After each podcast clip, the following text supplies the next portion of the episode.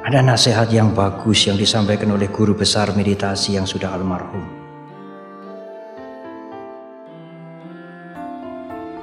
Kalau saudara mendengar mengetahui kesalahan orang lain berapapun besarnya,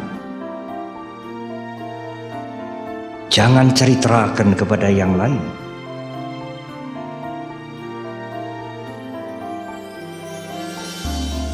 Tapi kebaikan orang lain meskipun sedikit nyumbang, sedikit menolong, sedikit ceritakanlah kepada yang lain.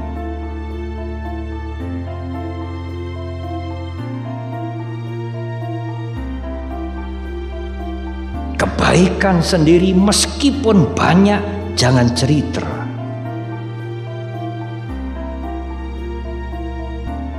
Kesalahan diri sendiri sadari dan perbaiki.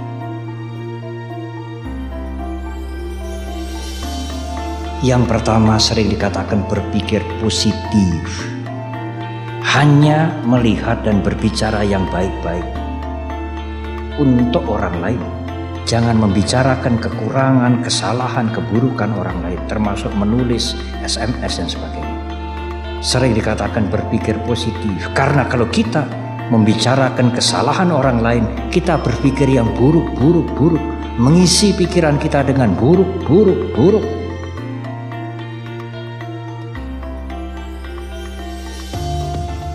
Yang belakangan itu dhamma. Berapapun besar kebajikan kita, jangan bicara supaya ego tidak naik. Karena merasa sudah berjasa.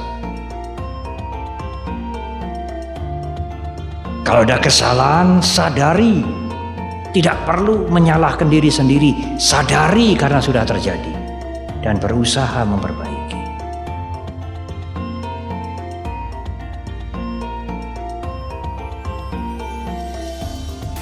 Umumnya kita. Kesalahan orang lain sedikit saja oh warta berita dari Sabang sampai Merauke. Jasanya orang lain besar seperti apa harus ditutup. Kalau kebaikannya sendiri sedikit saja oh beritanya luar biasa. Kesalahannya yang besar dilupakan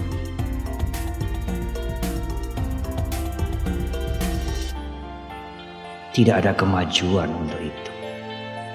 Tidak ada manfaat untuk kehidupan kita.